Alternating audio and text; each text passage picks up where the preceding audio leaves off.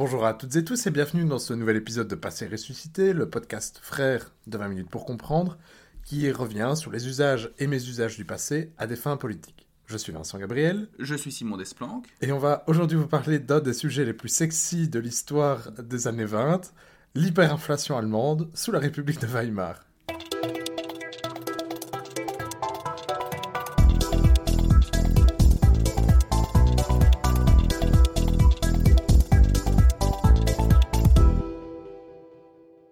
Alors Simon, comme je l'ai dit, on, a aujourd'hui choisi un sujet encore plus de niche que d'habitude.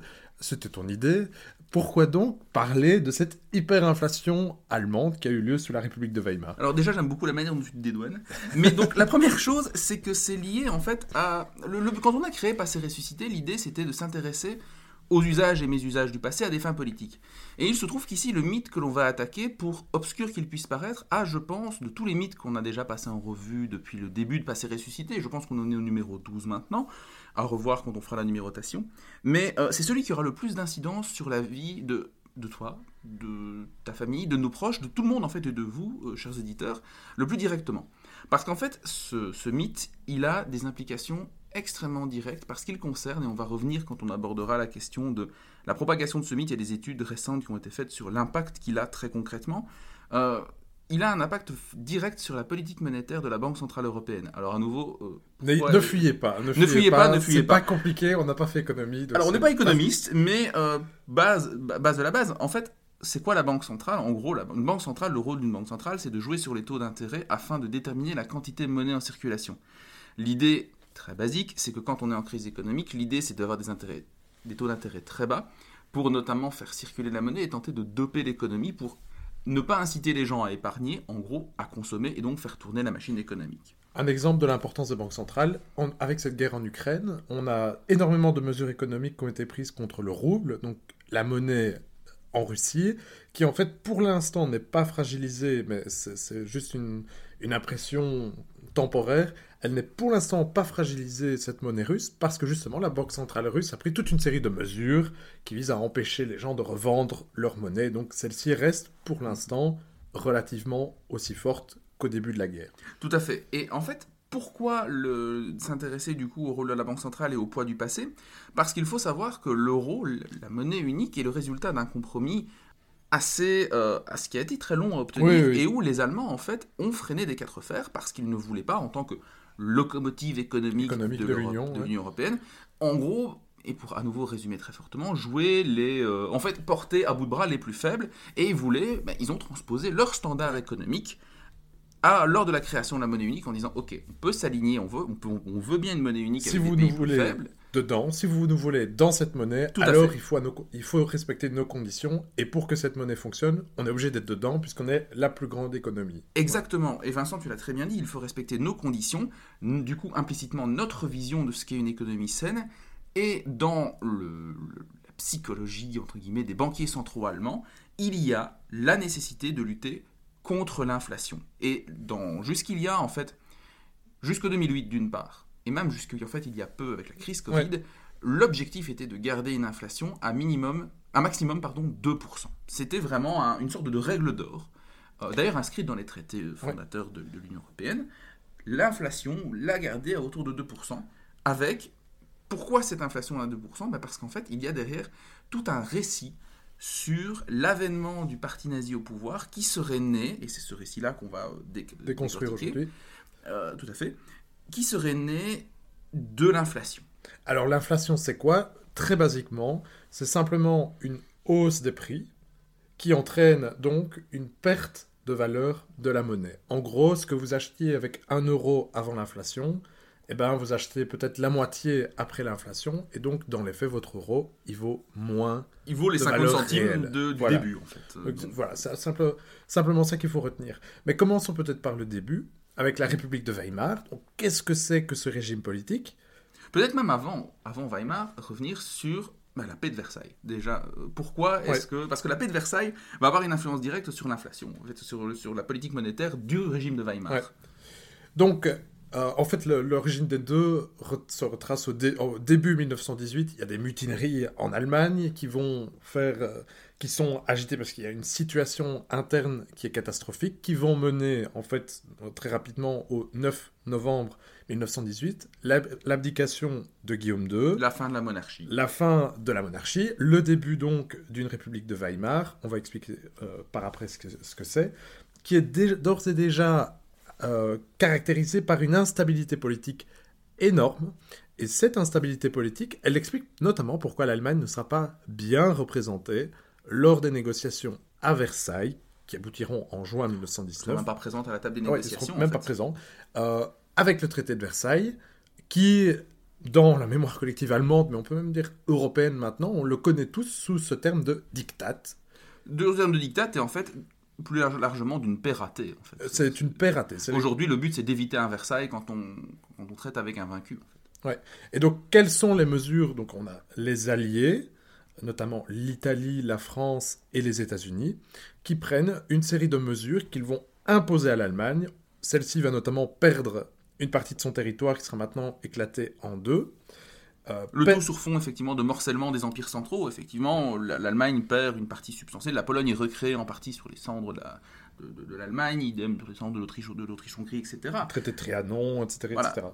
Donc elle perd du territoire, elle perd ses colonies, elle va également perdre en quelque sorte son armée. Elle ne peut plus avoir d'armée, ça on a déjà parlé dans d'autres passés ressuscités. L'armée est limitée à 100 000 hommes, effectivement. Donc, autrement dit, à l'époque, peanut. Hein. donc c'est très très peu.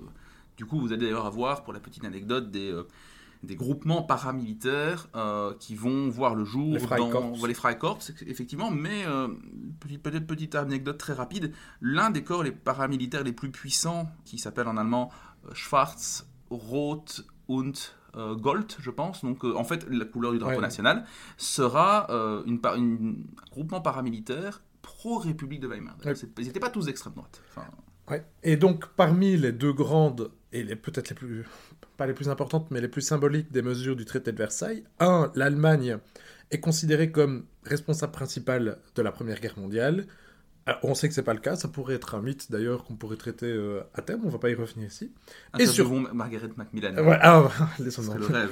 Euh, et surtout, et surtout, des dommages de guerre énormissimes à régler aux alliés. Alors là, dedans, Vincent, j'aimerais insérer une incise. Tu as mentionné parmi les alliés euh, l'Italie, la France et. Euh, mais tu as oublié, tu avais omis le, Royaume-Uni. ah, j'ai oublié. Ah oui, tout à fait. À ce niveau-là, dans la question des dommages de guerre, en réalité, il y, a, il y a surtout un pays qui souhaite, plus que les autres, mettre les Allemands à terre. C'est le pays qui a le plus souffert à l'ouest, je dis bien à l'ouest, de la Première Guerre mondiale, c'est la France.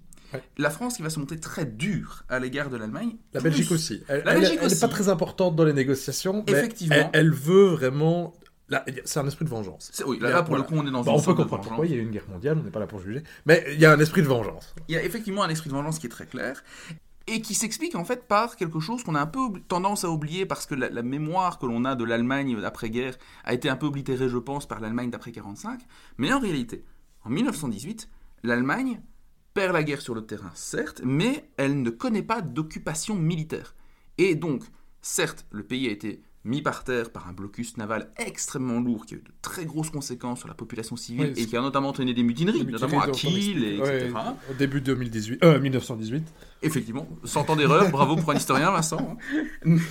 et donc, euh, le potentiel, par contre, économique allemand, lui, il reste intact, contrairement à celui des régions sinistrées de Belgique et de France. Et donc le régime qui doit s'occuper de mettre en place ce traité et aussi, et c'est là tout le sel de l'histoire, de payer ses réparations, c'est donc la République de Weimar. Et ce qui est important à comprendre dans un tout premier temps, c'est que si ce régime est essentiel dans l'histoire allemande, c'est que c'est la première fois qu'il y a une démocratie en Allemagne. Il naît donc sur les cendres, sur une instabilité politique euh, assez folle, alors on va un peu passer là-dessus. Dites-vous simplement qu'il y a bien une constitution qui est créé en fait à Weimar. Alors du coup oui, pourquoi Weimar? Ben, Déjà ça dit beaucoup en fait, de, le choix de la ville dit beaucoup des conditions dans lesquelles elle voit le jour. Weimar c'est certes la ville de naissance de Goethe, mais c'était aussi une ville relativement préservée du chaos qui régnait alors à Berlin où on était en pleine révolution. Et on pourrait même rajouter Vincent qu'il y avait trois tendances qui coexistaient. Une tendance mhm. libérale qui, avait timidement vu le jour parce que le, Reichstag à l'époque, donc le, l'équivalent Le du- Parlement. Voilà, le pouvoir législatif avait commencé à gagner en importance et à se mêler de politique étrangère à partir de 1916-1917 et a commencé à mettre des bâtons dans les roues du, du Kaiser Guillaume II. Il y avait une tendance conservatrice, réactionnaire, et une tendance révolutionnaire. Et toutes ces tendances, eh bien, elles Elle bouillonnent, bouillonne, ensemble. tout à fait. oui, oui. Elle, elle bouillonne. Alors, il y aura même notamment des tentatives de révolution, de renverser la République, qui seront protégées par des corps francs. En quelque sorte, c'est vraiment le bazar. Euh, Tout à fait, le- c'est une- chaos en fait. Euh, jusque 1923, en fait, on peut le dire euh, plus ou moins, la République de Weimar est une période de troubles politiques. Et donc, pour l'instant, jusqu'à maintenant, on pourrait comprendre qu'il y a un mythe qui explique que c'était pas une période extrêmement belle. Et ça va s'empirer. notamment au niveau économique. Alors pourquoi? Donc Vincent, tu as dit tout le sel, effectivement, ça vient des réparations. Donc 1919, les Allemands se retrouvent confrontés à un problème. Il faut payer des réparations qui sont mammouthesques face à des alliés. hein. Tout à fait, colossales. Face à des alliés qui se montrent pour l'instant intransigeants, puisque pour l'heure, Paris et Londres sont sur une ligne relativement similaire. Et donc, dans ce cas-là, le réflexe le plus simple, eh ben, c'est d'imprimer des billets et de rembourser les dettes ainsi. Voilà. Donc, en fait, le gouvernement de la République de Weimar se dit si j'imprime plus de billets, j'aurai plus facile à rembourser les alliés. les créanciers, et même les créanciers en interne, parce que l'Allemagne avait émis, pendant la guerre, des obligations. C'est-à-dire, ben, vous, en tant que particulier, quand vous aviez un peu d'argent, vous pouviez donner de l'argent en bon d'État, et vous, l'État s'engageait à vous, rembourser la diffé- enfin, la- le montant prêté plus un taux d'intérêt. Montant classique des obligations d'État. Euh, Enfin, logique classique. Oui. Sauf que, ben, dans ce cas-là, alors d'ailleurs, ça a plutôt marché cette stratégie au début. L'Allemagne, Au début. en 1920, sa dette, elle est que ne représente que 15% de sa production, euh, son PIB. Ouais, donc ça marche bien. ouais. Ça marche très bien. C'est déjà énorme, mais bon, Ouais. aujourd'hui en Belgique on est à 110%. hein, donc Mais- mais bon, voilà. news. Euh, mais donc à l'époque c'est déjà pas mal. Les Allemands se disent, ben, on va rembourser ainsi nos créanciers internationaux. Sauf que les Alliés ne sont pas tout à fait dupes. Donc d'une part, qu'est-ce que ça pose comme problème d'un point de vue économique? Mais imprimer de l'argent sans valeur réelle, sans la- l'argent perd de sa valeur. de sa valeur parce qu'il n'est pas soutenu par une création de richesse équivalente. C'est-à-dire que, par exemple, pour, on, va, on, va, on, va, on, va, faire un cours d'économie 101. Imaginez une économie où on produit du pain. Si euh, vous avez un on va dire que par exemple vous avez 10 pains en circulation dans votre économie, c'est vraiment une très petite économie. Et donc on va dire que voilà, vous avez 10 euros en circulation. Ben, on peut dire on va rendre les gens plus riches et on va faire en sorte d'imprimer 10 euros supplémentaires. Vous avez donc 20 euros. Mais sauf que votre production de pain, ben, euh, sauf innovation technologique majeure, ben, il y en a toujours que 10. Et donc, bah, fatalement, par le jeu de l'offre et de la demande, vu que tout le monde est plus riche, bah, personne n'est plus riche, et donc bah, votre pain vaudra, vaudra juste 2 euros, et vous aurez toujours autant de pain à vous mettre sous la dent. C'est très simpliste, mais c'est la logique qui sous-tend ça. C'est-à-dire que quand vous imprimez de l'argent, eh ben, derrière, il faut quand même qu'il y ait une création de richesse qui soit, qui soit menée, sinon c'est juste des prix qui augmentent. Certes, vous avez plus d'argent sur votre compte en banque, et c'est bien pour rembourser vos dettes. Vous savez très bien que si vous avez un crédit hypothécaire actuellement remboursé, vous vous frottez les mains. Parce qu'en Belgique, on a l'indexation des salaires. La- votre crédit n'augmente pas, c'est bien pour rembourser ses dettes, mais par contre, quand vous avez de l'argent de côté, eh, c'est beaucoup moins bien parce que vos 1000 euros sur votre compte, eh ben, ils ne vaudront pas forcément Ouais. 1000 euros demain. En fait, vous aurez toujours 1000 euros sur votre compte, mais vous pourrez moins acheter avec ces 1000 euros qu'il y a deux ans, et donc ils auront perdu de leur valeur si nous sommes en période d'inflation. Tout à fait. Et ça, les alliés, ben, ils sont quand même John Maynard Keynes du côté britannique, ils se rendent compte de- du problème que ça peut poser. Keynes, qui s'est bien connu, mais il avait dit dès le début que c'était une mauvaise idée Tout à fait. euh, de, saccager comme ça l'économie allemande. Keynes, dès le début, était opposé à une politique, euh, la politique française vis-à-vis de l'Allemagne. hein, à ce niveau-là, il faut, il faut le souligner, il faut le rappeler. Et donc, bah, les Alliés, à un moment donné, se rendent compte que les Allemands sont en train de leur faire à l'envers, et ils décident, début 1923, et ça c'est une mesure qui, qui va avoir un impact symbolique énorme, les Français, soutenus par les Belges qui vont d'ailleurs se joindre à l'opération, décident d'aller prélever, se servir en nature, Ouais. dans le bassin de la Roure. qui est donc un bassin industriel et économique très très important en Allemagne, euh, situé à l'ouest de l'Allemagne. C'est pour ça qu'ils l'occupent, hein, c'est tout près de la France. Alors effectivement, la et France et le- les Alliés occupaient déjà la Rhénanie, donc la rive ouest du Rhin. Euh, mais donc, ils, ils décident de, de passer le pont et d'aller se servir euh, dans des villes comme Essen notamment, euh, je pense, Dortmund c'est possible, je sais pas, euh, mais À, à vérifier. à vérifier, mais dans, ces eaux-là, on est dans cette région-là, et donc ils décident d'aller se servir à la source. C'est une occupation militaire, avec des faits de violence attestés de la part Bien de l'armée belge et de la part de l'armée française. À nouveau, il- il- ça peut s'expliquer par un climat, un univers culturel, euh, du fait qu'on sort d'une guerre, etc., etc. Mais les faits sont là. Et donc, la- le chef de la République de Weimar, Kuno, Wilhelm Kuno à l'époque, effectivement. appelle la population à une résistance passive. En gros, ça veut dire si vous êtes occupé, vous travaillez pas, s'il vous plaît. Euh, comme ça, votre production n'ira pas chez des alliés. Et par contre, petit élément qui continue de nous faire craindre dans cette pente de l'inflation, c'est que le gouvernement décide, et l'a fait d'ailleurs, D'imprimer plus d'argent encore. pour payer les salaires des ouvriers qui se mettent en résistance passive. Donc, à nouveau, on a de l'argent, de plus en plus d'argent qui circule. Et, Et- c'est là que l'hyperinflation arrive avec des, des taux d'inflation qui avoisinent les Ah, ben alors là. 1 million. Je pense qu'on était arrivé à des 1 million de Ah oui, oui, oui. Donc, deux exemples qui sont très connus. Ah, Enfin, trois éléments. D'abord, les ouvriers étaient payés plusieurs fois par jour parce que, entre-temps, les prix changeaient toutes les heures. C'est ça, l'hyperinflation. Ça a euh, un risque Ça a l'air drôle, mais Ah, en ah. vrai, quand vous le vivez, c'est dramatique. catastrophique. Il fallait, à une période, je ne sais plus laquelle, puisque tout tous les prix changent tout le temps, mais euh, une brouette de billets pour acheter un paquet de cigarettes. C'est pour vous dire, l'argent n'a plus aucune valeur. Et le prix du pain était à 40 millions de marques à un moment. Il y a une stèle qui commémore. Je pense que si vous tapez hyperinflation sur Google Images, vous aurez une stèle qui commémore les prix les plus élevés des denrées euh, de l'époque. Donc Ouais. le poulet, le pain, euh, le- la livre de viande. Et on est à des prix qui touchent le milliard. Ouais, donc en fait, l'argent ne veut plus rien dire. L'argent ne veut rien dire. Il coûte. En fait, le papier coûte. Il est plus cher à Ouais. imprimer en fait. Le papier, en fait, le papier vaut plus que la somme qui est indiquée dessus. Et un dernier exemple qui est très intéressant. À un moment donné, ils avaient cessé d'imprimer des nouveaux billets. Il y avait juste des tampons qui rajoutaient des zéros sur les billets pour avoir pour pour suivre en fait la tendance de l'inflation. Et donc effectivement, on a déjà une spirale inflationniste qui est créée dans un premier temps par le gouvernement allemand qui rembourse les créanciers intérieurs et les créanciers internationaux. Puis ensuite, l'occupation de la Roure va, euh, pour le coup, accélérer cette dynamique parce que bah, plus de production et résistance passive lancée par Kuno. Alors, on va. Donc, euh, le gouvernement allemand, et, euh, ils sont pas non plus idiots, ils voient que la situation est intenable, d'autant plus qu'à partir du moment où l'argent n'a plus aucune valeur, les Allemands perdent confiance dans leur système économique et donc politique. C'est le retour du troc, ce qui n'est jamais bon signe dans, un État politique et une économie euh, gouvernée par la politique, justement. Et c'est dans ce contexte-là qu'on va voir le fameux putsch de la brasserie de novembre 1923, où, pour la première fois, un petit agitateur, ancien caporal, euh, commence à faire parler de lui sur la scène bavaroise, mais maintenant nationale, un certain Adolf Hitler. Alors, vous le savez, le putsch sera un échec. Euh, Adolf Hitler sera d'ailleurs même envoyé en prison. Alors, ça, je ne sais plus de combien était sa peine, mais il n'en fera au final que 9 mois. Euh, oui, Oh. il aura le temps d'écrire Mein Kampf. Occasion, ok, oui, 9 mois, donc un beau bébé sortira, euh, Mein Kampf. Euh, mais pendant ce temps, le gouvernement allemand va aussi réagir, notamment sous Stresemann. Effectivement, le successeur de Wilhelm Kuno, Stresemann. Alors, Stresemann est un conservateur, mais il va poursuivre une politique qui est la suivante.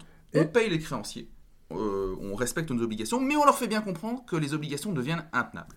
Et surtout, Stresemann est donc conservateur, mais il est aussi dans, dans un gouvernement qu'on pourrait appeler de puisqu'il y De- des- nationale, en fait. Ouais, en fait, il y a presque tous les partis, sauf l'extrême gauche Le et l'extrême droite, le NSDAP.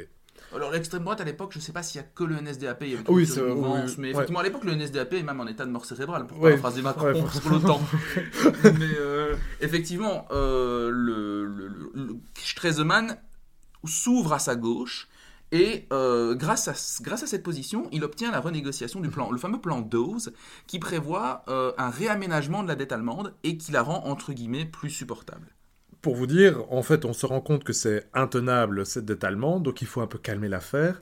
Et donc on estimait que euh, les Allemands auraient fini de rembourser leur dette dans les années 80. Les années 80 environ. Donc- oui. On a entendu les mêmes chiffres. En réalité, ils arrêteront de la payer à partir de 1929 et ensuite, pour la fameuse crise de 29 du même nom. Et ensuite, après en 1933, évidemment, il n'est plus question Ah oui, là, alors, pouvoir euh, qui rembourse les créanciers. Euh, le Stresemann et donc son gouvernement, et d'ailleurs les gouvernements successifs, vont prendre différentes mesures politiques, vont d'abord imprimer une nouvelle monnaie, pour dire, écoutez, euh, la monnaie, je pense que c'est le marque, la monnaie précédente n'a plus aucun sens, donc en quelque sorte on la met à la poubelle, on va instaurer une nouvelle monnaie qui a du sens, on va augmenter les impôts et les taxes pour que l'État augmente ses revenus, et toute une série d'autres mesures hum, qu'on pourrait peut-être qualifier un peu d'austérité, mais de rationalisation économique en tous les cas, pour stabiliser la situation et ça va se faire assez vite. Tout à fait. Déjà, en 1924, Ouais. l'Allemagne retrouve le chemin d'une prospérité Et- et, en fait, elle entre dans l'ère Ouais. de ce qu'on a appelé Les les, années Golden dorées, 20s. les Golden Twenties. euh. Et, et l'hyperinflation est terminée en fait, Tout à en fait. 1924. Alors, tu parlais d'austérité, très intéressant. Effectivement, les salaires des fonctionnaires allemands dans 1924 sont inférieurs d'un tiers. Alors, je, Oui. là, grosso modo, ils sont inférieurs au, au- au salaire de 1913-1912, donc avant la Première Guerre mondiale. Mais, vers la fin de cette période dorée, on va avoir notamment le retour de politique sociale avec un système d'assurance chômage qui va revoir le jour, où en gros, si vous aviez euh, travaillé 26 semaines vous, euh, sur les 52 précédentes, bah, vous pouviez avoir le droit des allocations de chômage, un système qui est assez proche en fait de ce qu'on a aujourd'hui comme système de protection sociale. Euh, mais malgré tout, il y a des problèmes qui restent endémiques, le manque de logement dans les grandes villes par exemple, et surtout, gros problème qui se pose, Il y a des problèmes structurels dans l'économie Structurels. allemande. qui est qu'en Allemagne, on repose essentiellement sur des capitaux américains. Donc en fait, euh, même si dans ces années 20, donc ce qui est, important, c'est que la population allemande est globalement heureuse. Enfin, c'est pas la- l'hyperinflation étant terminée, on a une période où les mœurs peuvent un peu se remettre en fin de la guerre, Euh, mais le système est vicié puisqu'il repose sur, comme Simon l'a dit, euh, les sous américains qui vont nous permettre de rembourser les alliés, qui eux-mêmes vont rembourser Aux le- États-Unis. les États-Unis. Donc tout ça c'est super tant que l'économie américaine Et tient le coup. Or, vous connaissez la date de 1929, effondrement total des marchés américains, et là c'est l'effet domino. L'Allemagne s'effondre, mais également l'intégralité des États européens. Vincent, ce que tu, me ra- ce que tu, ce que tu racontes ici euh, me rappelle l'excellente série euh, Babylon Berlin que, Ah, que vous devez pas. voir avec un générique absolument truculent qui reprend les sonorités des années 20 mais sauce années 2000 et je vous propose qu'on le mette ici en guise de pause musicale.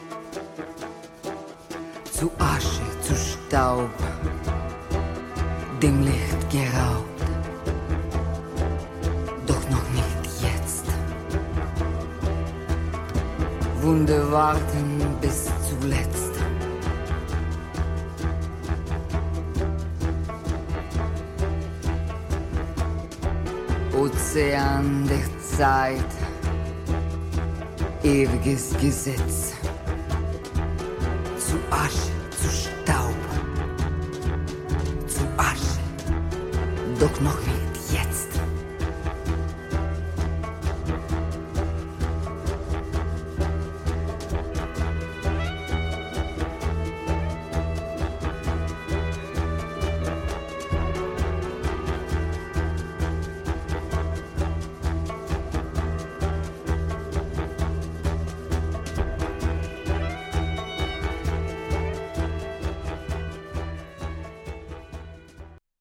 donc effectivement, comme tu le disais Vincent, cet effet domino euh, venu des États-Unis qui va provoquer la ruine des économies européennes, et au premier rang desquelles l'économie allemande qui va être la plus durement affectée. Mais, et c'est là aussi où va survenir vraiment les effets que les Allemands aujourd'hui associent traditionnellement à l'hyperinflation. À tort. Alors, d'abord, quels sont ces effets? Suite à cette crise, le gouvernement Brüning de l'époque va entreprendre une série de mesures, ben, disons, d'austérité pure. Et à l'époque, en 1932, on va avoir de la déflation, c'est-à-dire qu'on a un ralentissement tel de l'activité économique que les prix baissent. Or, les prix sont généralement couplés au salaire. Alors, je sais que certains économistes vont sans doute bondir dans le fond de la salle, mais c'est pas grave, désolé. On vous voit. On vous voit. On vous voit, et oui, je sais que c'est une simplification, mais c'est l'un des effets, c'est l'un des corollaires, en fait, d'une déflation. Et donc, on a là un ralentissement de l'activité économique, chômage de masse et diminution des salaires.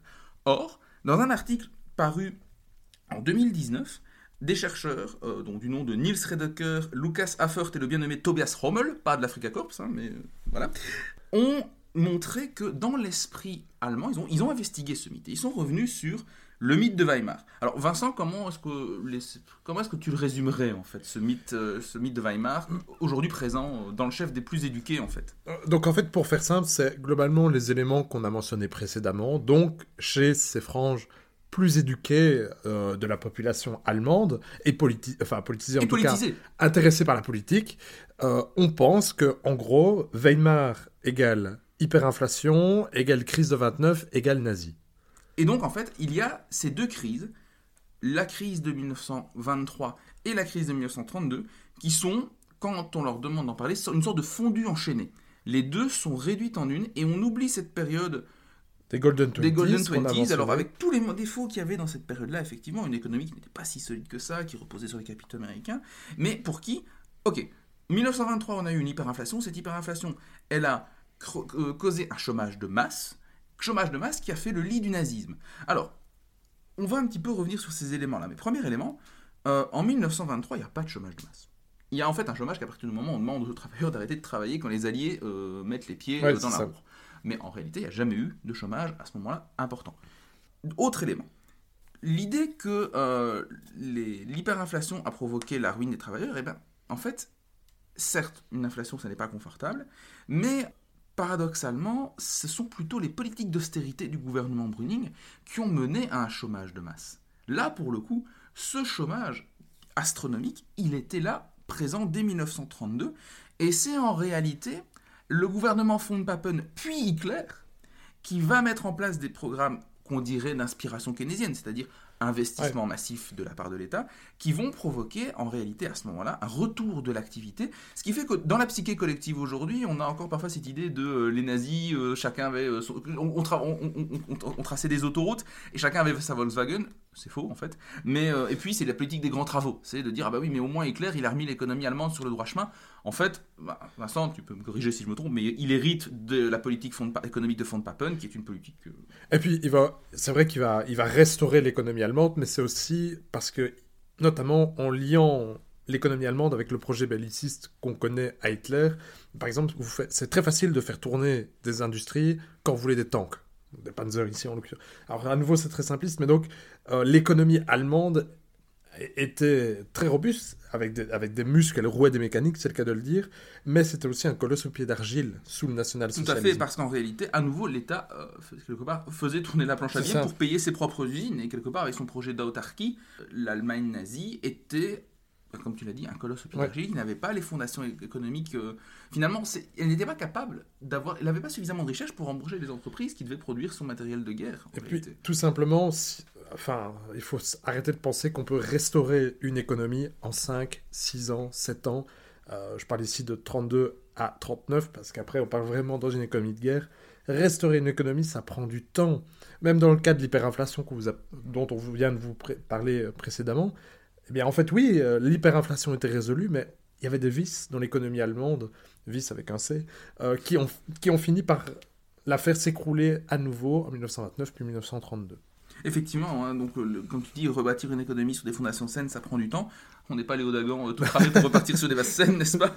Mais non, alors à ce niveau-là, ce qui est intéressant ici, c'est que ce mythe, paradoxalement, cette vision très abrégée de la crise qui mène au nazisme, elle est- il est surtout présent chez les classes les plus éduquées de la population allemande, aussi bien de gauche que de droite. Et là où c'est intéressant, c'est que vous pourriez vous dire, oui, mais bon, si euh, euh, les Allemands résument Weimar à la crise économique et considèrent que celle-ci a entraîné la montée au pouvoir de Hitler, vous pourriez dire, bon, ok, c'est triste, mais c'est pas dramatique. Où sont les implications politiques que nous vous avions vendues au début de cet épisode? Eh bien, en fait, elles sont très réelles. Et elles, sont, euh, elles ont longtemps porté préjudice, notamment à une certaine Madame Christine Lagarde, qui est la directrice de la Banque Centrale Qu'on salue ici. Et qu'on salue ici. ma blague préférée.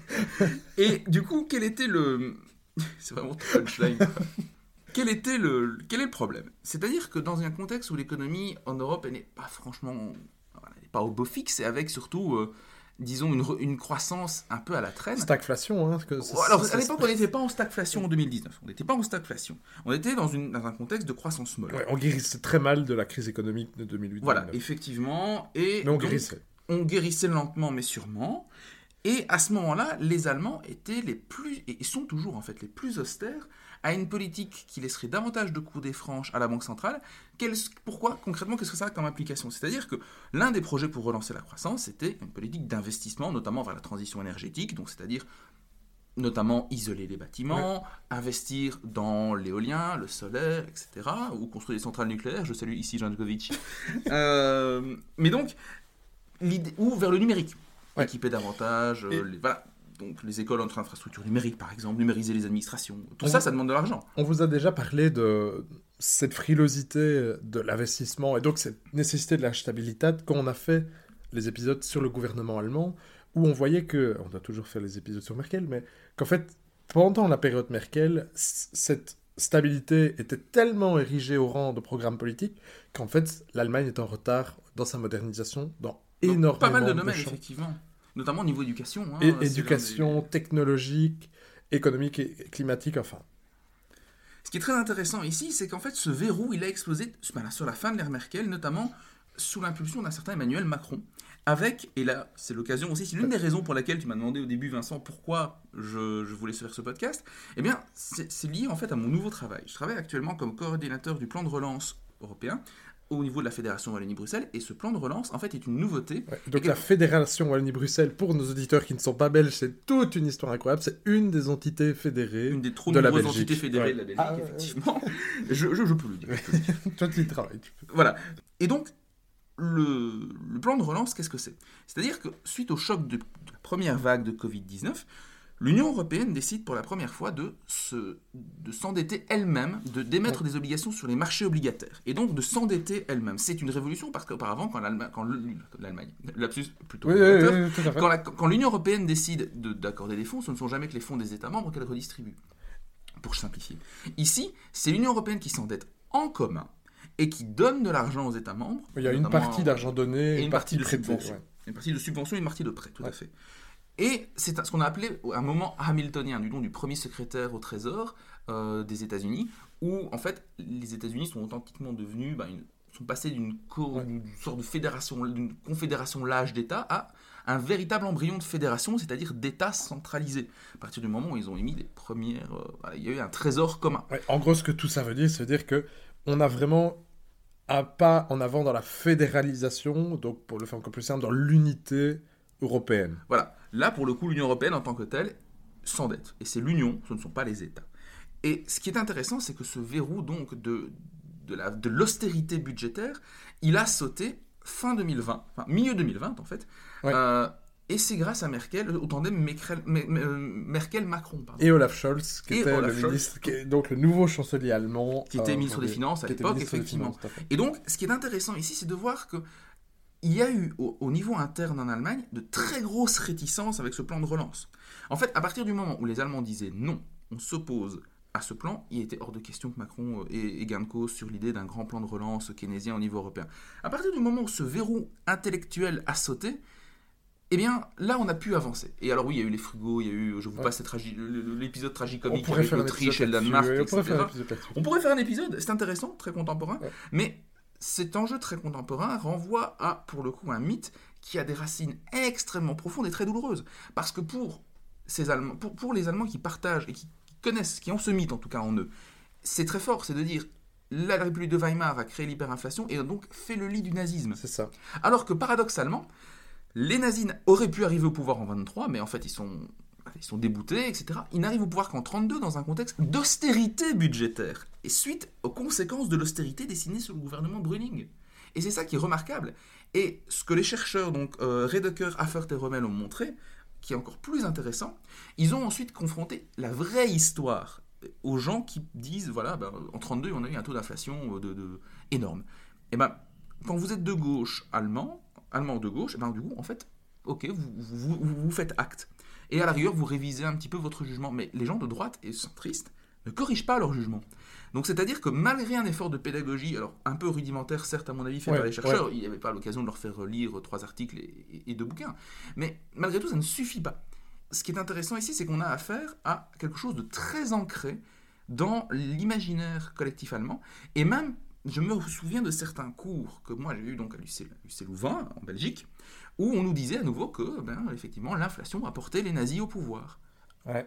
C'est un mythe qui, est, qui a la peau dure, en fait. Et donc, quand vous, vous connaissez tous à quel point l'épreuve, la période du national-socialisme est une tâche dans la mémoire collective allemande. Et donc se dire Euh, qu'on pourrait péché alimenter un ingrédient, Ouais. voilà. Mais maintenant, il y a aussi ça- ça- ce verrou été- a sauté avec le plan de relance et aussi sur la scène politique allemande, pas intégralement, mais euh, on l'a dit dans l'épisode sur la nouvelle coalition allemande, les politiques allemands ont évolué à ce niveau-là, notamment les Verts et le SPD, euh, donc d'Olaf Scholz, avec toutefois euh, les libéraux du FDP, de Christian Lindner, qui eux restent vraiment très intransigeants, c'est vraiment les gardiens de l'austérité Tout en fait. Allemagne. Et j'ajouterais les, les frondeurs de Karlsruhe. Et les frondeurs de Karlsruhe. Qui, la- la eux, pour le coup, la, la- la Cour constitutionnelle, Oui, la Cour tout constitutionnelle. à fait, qui euh, se sont montrés très opposés à cette décision et qui ont, qui ont considéré qu'il y avait là quelque chose de fondamentalement anticonstitutionnel.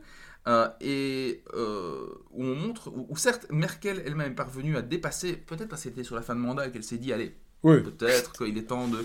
de- de- que compte tenu de la gravité de la crise, il faut aller. euh, oui, donc en fait, là, à nouveau, on pourrait faire un plan de relance, enfin, on pourrait faire un épisode sur le plan de relance, mais d'abord, euh, c'était une crise monstrueuse, le Covid, ne serait-ce qu'au C'était niveau... avant la guerre en Ukraine, on était Ne, naïfs. ne serait-ce qu'au niveau économique.